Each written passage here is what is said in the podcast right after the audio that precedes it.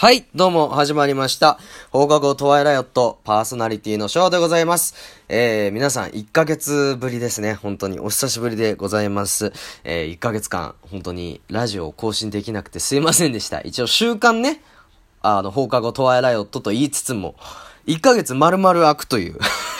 ことになってしまったんですけども。まあ今日はですね、この1ヶ月間、まあ僕がどんな風に過ごしてたのかなっていうのをちょっと話そうかなという風に思うんですけども。まあ、大したことはそんなないんですけど、もう、なんでしょうね。なかなかこうラジオを更新する機会がなかったんですけども、今ちょっと時間ができたので、えー、やってるわけなんですが、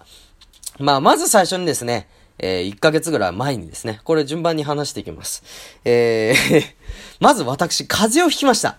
そうなんです。ちょっと早めの夏風邪みたいのをひいてしまって、で、それがね、なんかこう、喉に来たんですよね。だから咳がずっと止まらなくて、で、熱とかはあまりなかったんですけども、こう、咳がずっと止まらない日々が続いてしまいまして、で、これがかなりちょっと長引いてしまって、あの、ほんとつい、一週間ぐらい前まで実は咳は残ってました。うん。体調は全然問題なかったんですけど、咳が全く止まらなくて、こう、喉にちょっと来てしまった。やっぱりこう、今ね、あの、演技の練習してるんですけども、やっぱそれでこう、知らないうちに喉に結構疲れというか負担があったんだなっていうふうにちょっと思ってですね、結構喉はあなるだけ安静に、えー、してたつもりなんですが、えー、なんでしょう、ほんと咳が止まらなくてですね、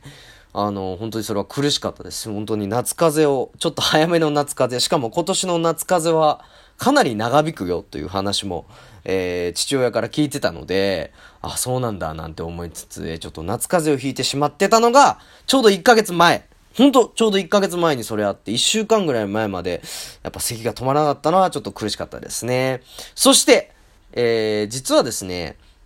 前にもこのラジオでお話ししたことあると思うんですが、僕がよく東京に居候させてもらっている、えー、方がいらっしゃるんですけど、ご家族で。で、そこの、えー、家族の、えー、お父さんお母さん、あと息子がいるんですけど、息子は、えっ、と、僕よりも5歳年下。だ僕にとってまあ、まあ後輩みたいな感じになるんですけど、漢字で言えば。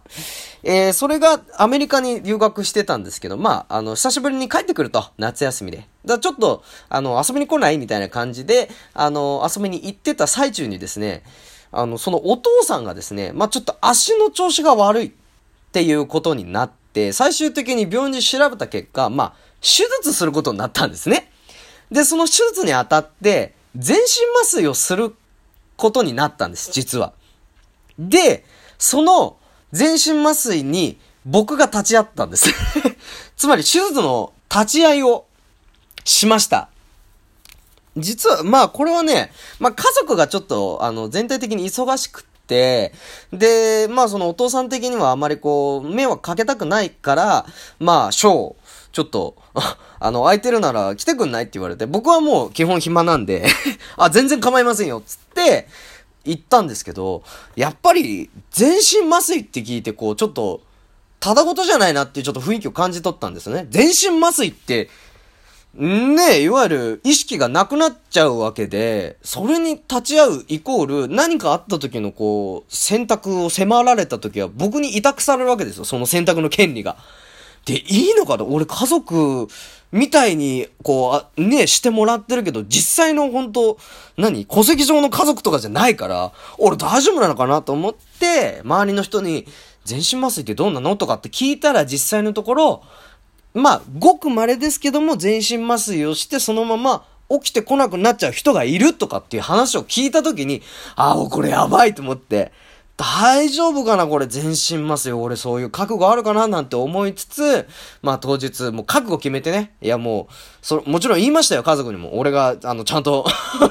ちゃんとこう立ち会ってくるからなんつって。あの、そんな悪いねなんて向こうは言ってくれたんですけども、全然僕なんかでよければなんて感じで、まあ実際立ち会ったんですけど、まあ、その、実際足のこう、手術をするってなった時に、ちょっと骨に処置をすると。で、それにあたって、骨が振動するらしいんですね。で、その振動の音で、結構、あの、部分麻酔だけだと、振動してる振動の音で、結構その意識あの、上半身だけ意識あるから、それで結構不安になっちゃったり、パニックになっちゃったりする現象があるんですって。だから、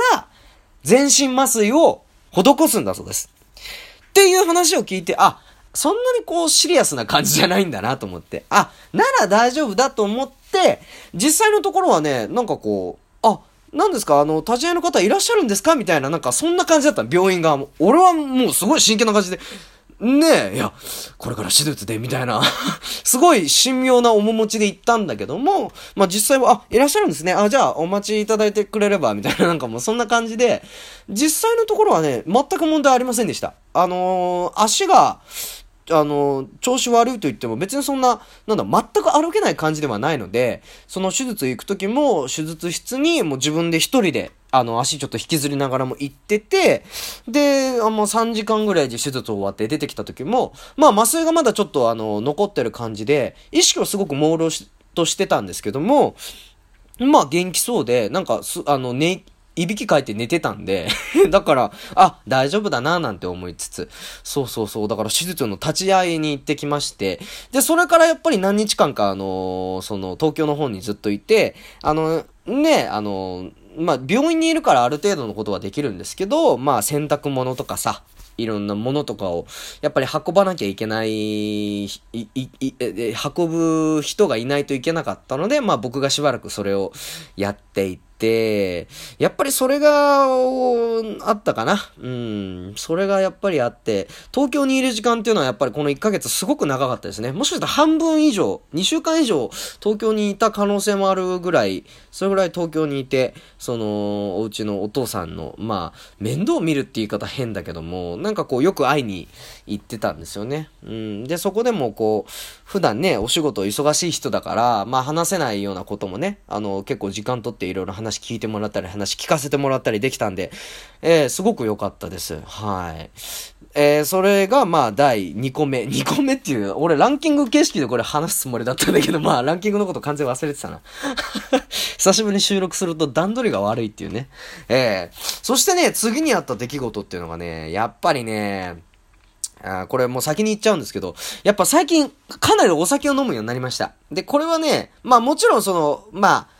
いい意味でも悪い意味でもっていう意味なんですけど、もともとお酒は、あのー、大丈夫なんですね。で、人と一緒に飲むことが多くて、特に東京行った時とか、その家族と一緒にいる時時とかに飲むんですよ。逆に一人の時って全く飲まなくて。で、やっぱりお酒飲んでると幸せな気分になるっていうのがあって、で、やっぱりね、いろいろ生活してると、こう、ね、のっぴきならねえ事情とかさ 古いな、のっぴきならねえ事情って言い方。長渕以来だよ、これ。長渕剛以来だよ。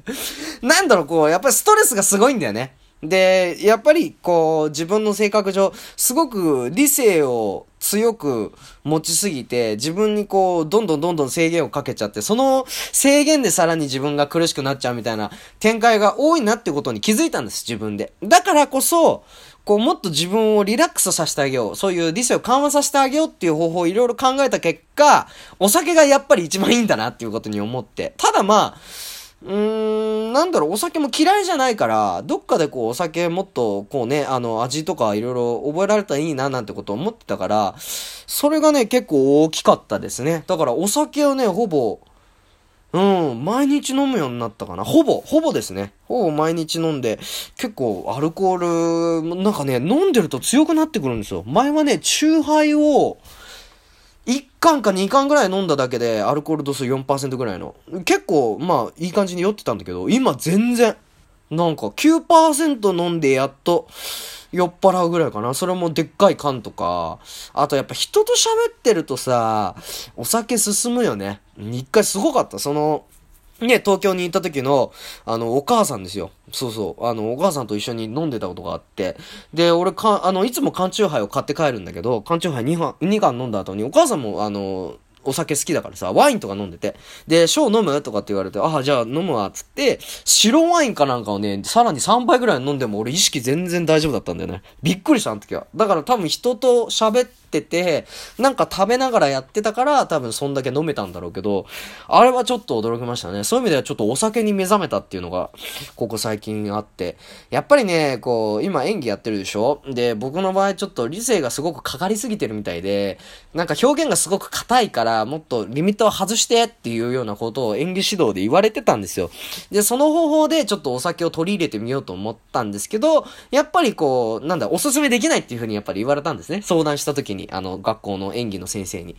で、こう、もっと他にこういう方法あるよ、ああいう方法あるよ、なんてことを教えてもらったんですけども、やっぱりこう、生きてく上で、なんだろう、お父さんがさ、よくさ、仕事から帰ってきてビール一杯飲んで、あーとかって言って、それでなんかこう、なんだろう、落ち着いてる様を見たことがあって、たんだけど、理解できなかったのね。何がそんないいんだみたいな こと思ってたんだけど、今すごく理解できる。やっぱりお酒ってね、いいよね。そういう、こう、緩和してくれる。ああ、もういいや、みたいな。どうでもいいあんなこと、ちっちゃいことだ、なんてこと、思わせてくれるんだな、という意味でね、こう、ちょっとお酒に目覚めてしまったっていうのは、ありますね。つい最近では。はい。それからですね、やっぱり、そうだな、今までやってこなかったことを、こう、どんどんチャレンジしてみようと。やっぱりいろんなこと経験して、こう自分に課せてる理性だとか余計な先入観とかやっぱ取っ払ってやってあげないと、やっぱ人生うまく生きていかないし、損してるなって気分になったんですよね。あの、やっぱりいろいろ考えて。だからそういう意味で、まあそんなお、今みたいなことを踏まえて言う大げさなことじゃないんだけど、一人カラオケに初めて行きましたよ。うん。周りから聞いてたのよく。うちの肖像とかも、江戸川肖像も一人カラオケ行くっつって。で、よくね、いるんだよね。その話は聞くわけ。一人カラオケ行きましたとか。で、一人カラオケって、どんなんなん？と思って。一人でカラオケ行くって、寂しいし、えー、どんな感じなのとかって思って最初は全く興味なかったんだけど、ある時東京にいて、で、その、ね、手術あった時のお見舞いは、今日はあの、私は行くわ、みたいな感じでお母さんが言ってくれた時やって。だから今日はショーあの、一人でゆっくりしてていいよって言われる日があったんですよ。だから、あ、そうか、じゃ今日はちょっと息抜きしようかななんて思ってた時に、一人カラオケ行ってみるかって、ふと思った。本当にふと思ったの。一人カラオケ、ああ、ちょっと行ってみようかなと思って。で、行ったんですよ。でね、行った感想から言えばね、いや、よかったよ。いや、一人カラオケ行く理由わかる。これね、つい最近友達と話して、意気投合したんだけど、やっぱり、練習できるっていうのかな。カラオケを練習できるっていうのもあるし、自分の好きな曲を好きなタイミングで待たずに歌えるっていう そういうのがやっぱりあるから、一人カラオケってね、こう、いいんだよね。こう、あれ本当にいいよね。だから好きな曲何曲入れてもいいし、ただね、値段がちょっとあれだね。やっぱり足元見られてるよね。一人カラオケって。なんかね、ちょっと高いんだよ。ちょっとだけ高いの。一人カラオケ用料金取られますけど、いいですか？って言われて、え？と思ったんだけど、実際取られるんだよね。うん、あれどうにかしてほしいけど、まあでもビジネス上仕方ないか。それだけ多いってことだもんね、一人カラオケね。いや、本当にね、一人カラオケ、この1ヶ月間で2回行きました。2回しかなんだけど、でも俺からしてみれば、2回もなんだよな。で、なんならね、本当になんか、ふと思うんだよね。あ、今日暇だしなんか一人カラオケ行こうかなとかっていう、その、なんだろう、選択肢に現れるぐらい、一人カラオケがちょっとね、自分の中でブームになってます。うん。やっぱね、一人でね、こういることがやっぱ多いから、やっぱそういう風にしてこう楽しんでいかないとダメなんだなって、今の目標は、今度は一人、えー、焼肉に行ってみるっていうのが今の目標です これね、友達が言ってたんでね、一人カラオケ行けるようになったら次は一人焼肉だよって言われて、あ、そうなんだっつって、今ね、一人焼肉どこで行こうかなってちょっと考えてる次第でございます。はい。まあこうやって振り返ってみるとね、そんな、まあいろんなことあったっていうわけでもないんだけども、まあ1ヶ月間、こうラジオ更新できなくて、まあまず申し訳ございませんでしたということをまず、えー、毎週楽しみにしてくれてる人がもしいたのならば、あの、謝っておきたいなというのもそうですし、